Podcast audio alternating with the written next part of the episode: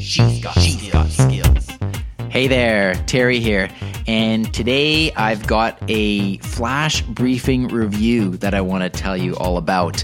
This one is called Word of the Day, and it is one of the higher rated flash briefings in Canada. And this is pretty cool if you want to expand your vocabulary.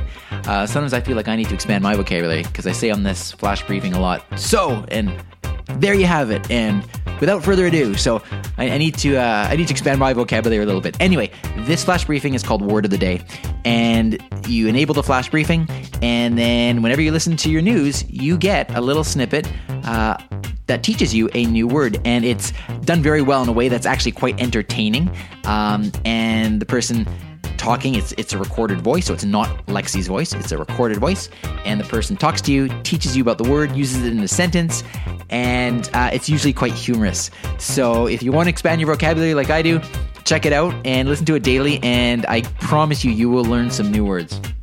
And speaking of flash briefings and reviews, again, I want to acknowledge a recent flash briefing by Michael F, who left a review about this flash briefing. He obviously put some time and effort into this, and I want to recognize that. So Michael F writes, "If you are like me and fascinated with voice technology and associated devices, you will very likely enjoy this flash briefing. Terry Fisher presents a wonderful and informative briefing that I look forward to every day. Terry is the perfect guide on this journey to exploring this exciting new technology. The fact that he presents a new flash briefing every day, not just Monday to Friday, is an added bonus.